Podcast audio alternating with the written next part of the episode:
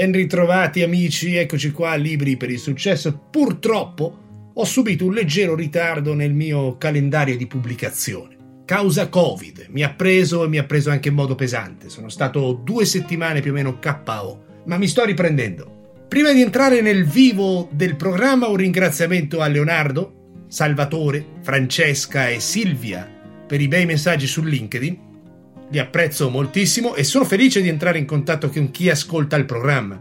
LinkedIn al momento è l'unico social dove posso collegarmi, quindi se qualcuno vuole venire a cercarmi mi trova lì.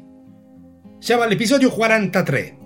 Oggi vi presento un testo che circa 15 anni fa mi trovai in mano e fu una specie di rivelazione. Il tempo è passato, questo argomento è stato esplorato in modo molto significativo da altri autori, e con libri molto migliori di questo. Ma stiamo parlando di uno dei primi ed è pertanto interessante leggerlo, perché veramente pochi testi avevano affrontato l'argomento in un modo così leggero, così piacevole prima di Julius Fast e il suo Body Language, linguaggio del corpo. È un libro molto vecchio, semplice e diretto. Per quanto mi riguarda, questo è l'argomento che preferisco in assoluto, perché è un superpotere. Mi spiego avere la possibilità di capire che cosa sta pensando la persona che avete davanti, senza che dica niente, è rivoluzionario. Ci vuole molto tempo, molta pratica per impararlo, ma fortunatamente la pratica si può fare ovunque, in metro, sul treno, in fila al supermercato. Avrete sempre modo di osservare le persone intorno a voi. Non è quello che dici, ma come lo dici. Questa frase penso che ormai la conoscano tutti e ne comprendano il significato. Piccola premessa. Non si può discutere e spiegare il linguaggio del corpo in un podcast di 15 minuti.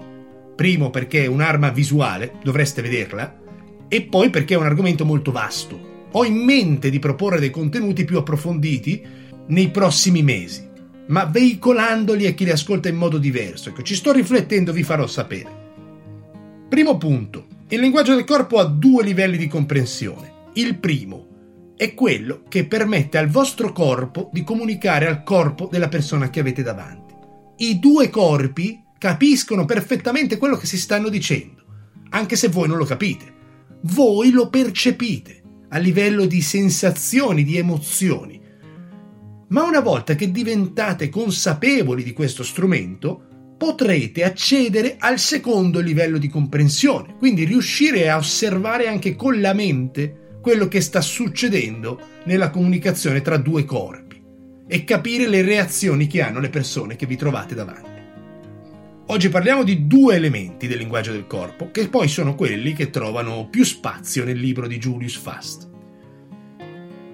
Il primo è quello che viene chiamato proxemics, in italiano prossemica, ed è lo studio di come le persone inconsciamente strutturano gli spazi e le distanze intorno a loro. Esistono delle linee invisibili. Queste linee delimitano il nostro spazio, le nostre zone, il nostro territorio. Anche se non si vedono, esistono. Ve ne accorgete che questo spazio esiste appena qualcuno ve lo invade, perché cominciano a girarvi i coglioni. Queste linee dipendono da alcune variabili, per esempio dalla cultura. Un tedesco o un americano hanno distanze più ampie rispetto a un arabo o un italiano. Dipendono dalle situazioni in un ambiente pubblico la vostra natura vi richiede uno spazio più ampio rispetto a un ambiente privato. O il contesto è importantissimo. Le relazioni sono importanti, con i vostri familiari avete degli spazi diversi che con i vostri amici o colleghi. Un altro interessante studio dimostra che se siete stressati, ansiosi o incazzati, queste distanze aumentano. Vi darà molto più fastidio avere una persona vicina alla vostra sfera quando siete arrabbiati mm, rispetto a quando siete rilassati. La distanza relazionale tra le persone è correlata con quella fisica. Esistono quattro zone interpersonali studiate da un ricercatore che si chiama Edward Hall. La prima è la distanza intima, 0,45 cm. Lì possono entrare solo fidanzati, mogli, mariti, amanti e amici molto stretti. Se un estraneo entra in questa distanza andiamo in crisi. Iniziano le palpitazioni, l'adrenalina, sgraniamo gli occhi, siamo pronti a scappare o a combattere. Poi c'è la distanza personale, dai 45 ai 120 cm. Questa è per l'interazione tra colleghi, amici, conoscenti, quella che si mantiene magari durante una festa in ufficio o quando vi riunite con persone che più o meno già conoscete. Poi c'è la distanza sociale, uno o due metri. È quella distanza che c'è tra l'insegnante e l'allievo, o con l'idraulico quando viene a casa vostra a sistemare il lavandino. Poi c'è la distanza pubblica, 3-4 metri.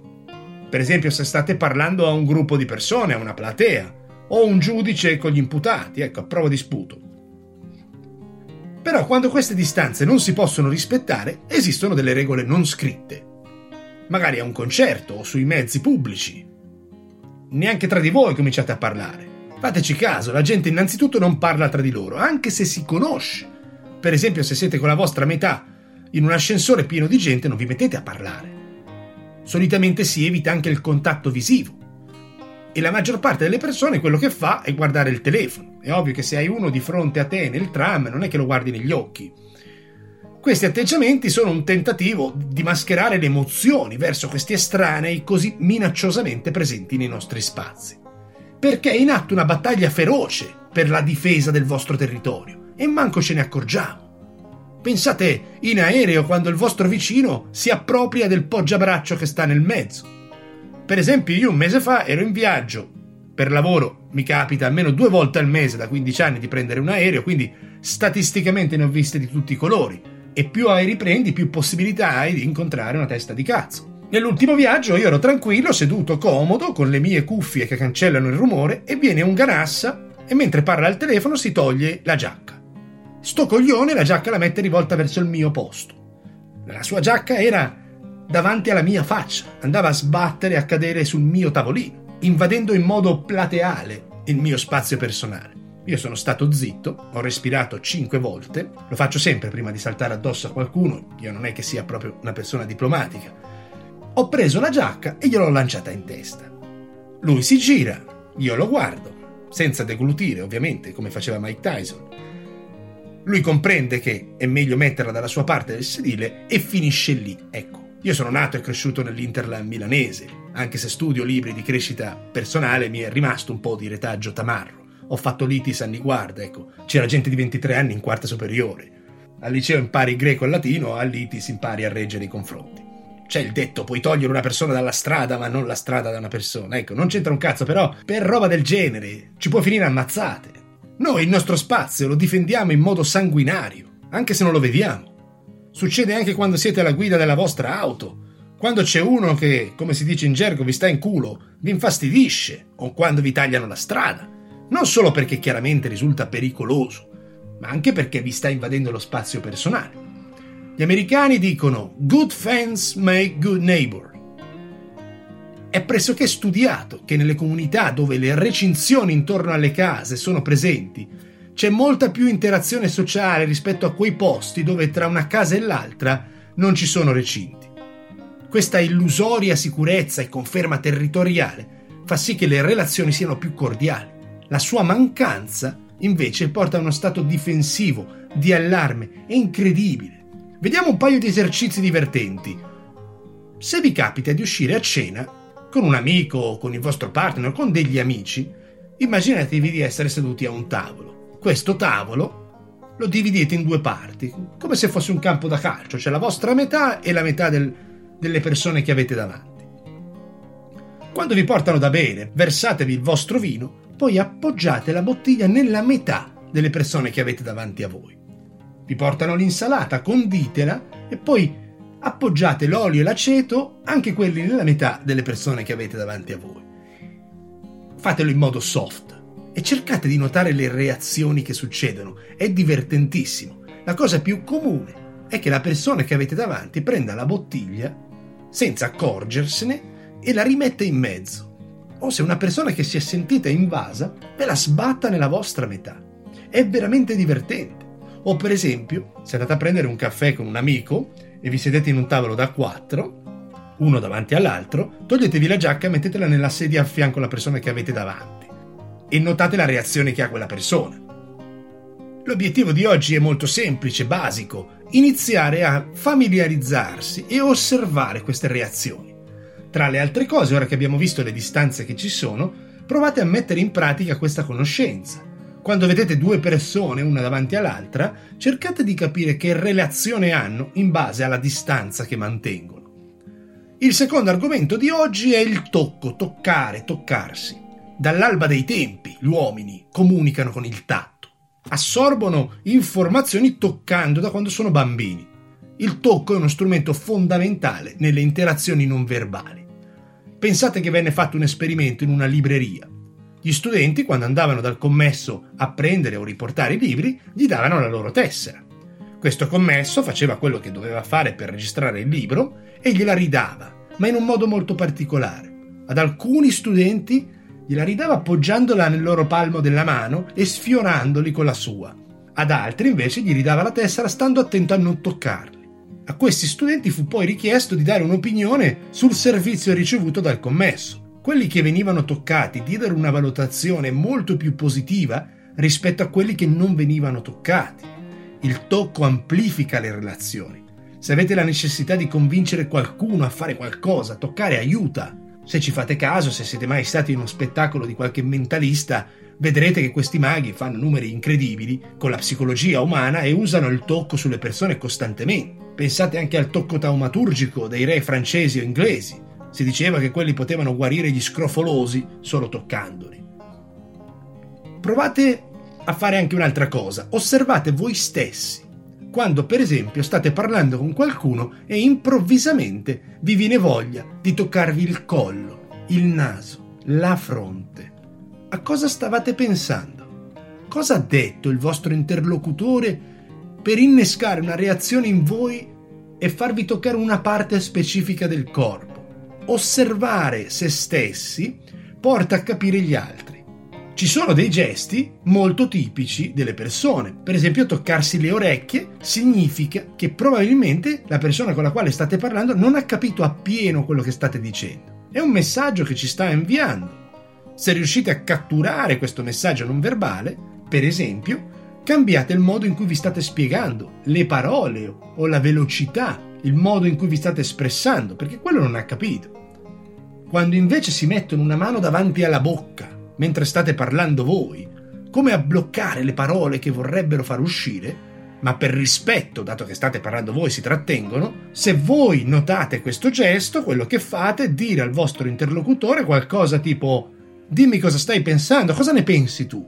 Vedrete come inizierà a parlare, ma soprattutto noterete in quella persona un cambio importante verso di voi, perché avete compreso la sua esigenza e ve ne sarà grata. Toccarsi il mento significa che la persona con la quale state interagendo sta analizzando qualcosa, sta valutando delle alternative, sta studiando un problema. Solitamente questo gesto viene accompagnato con uno sguardo perso. Toccarsi il collo invece è un gesto di disagio. La persona che avete davanti o non è d'accordo con voi o con quello che state dicendo o se ne vuole uscire in qualche modo da sta conversazione. Se vedete questo segnale non verbale, fermatevi, smettete di parlare, potete chiedergli ma tu come la pensi? Perché sicuramente hai un'opinione diversa dalla mia, mi piacerebbe sentirla. Oppure create una via di uscita per quella persona, perché è probabile che non voglia continuare la conversazione. Forte disagio. Un altro piccolo esperimento è se andate in ufficio, state parlando con qualcuno, un conoscente, un collega, provate a vedere che reazione hanno quando mentre state parlando con loro gli andate a toccare un braccio, per esempio, una mano, brevemente, un piccolo tocco, vedete la reazione che hanno. Ci sono anche persone, occhio, che non hanno piacere a essere toccate, però queste persone spesso soffrono di depressione, ansia, disturbi. Il tocco è una parte fondamentale dell'interazione. Se a qualcuno non piace essere toccato, ci sono dei motivi abbastanza profondi. Abbiamo visto oggi solo due aree di un argomento vastissimo. Piano piano ne vedremo altre. Provate a giocare con le distanze, osservatele, ma soprattutto diventate consapevoli in questi giorni che quando interagite con gli altri state comunicando in una lingua fatta di gesti, di tocchi, di spazi, di posizioni. Ora avete la possibilità di decidere se iniziare o no a studiare questa lingua e a comprenderla. Quello che però vi assicuro è che questa lingua, anche se non la volete studiare, si parla tutti i giorni Quindi perché non approfondire e cercare di andare oltre la prima dimensione di comprensione, quella tra corpo e corpo, e cercare di capirlo in modo consapevole. Questo era solo un aperitivo. Fate questi esercizi, provate a osservare le persone e nei prossimi mesi faremo altri capitoli sul linguaggio del corpo un po' più specifici su altre aree. Un carissimo saluto e alla prossima.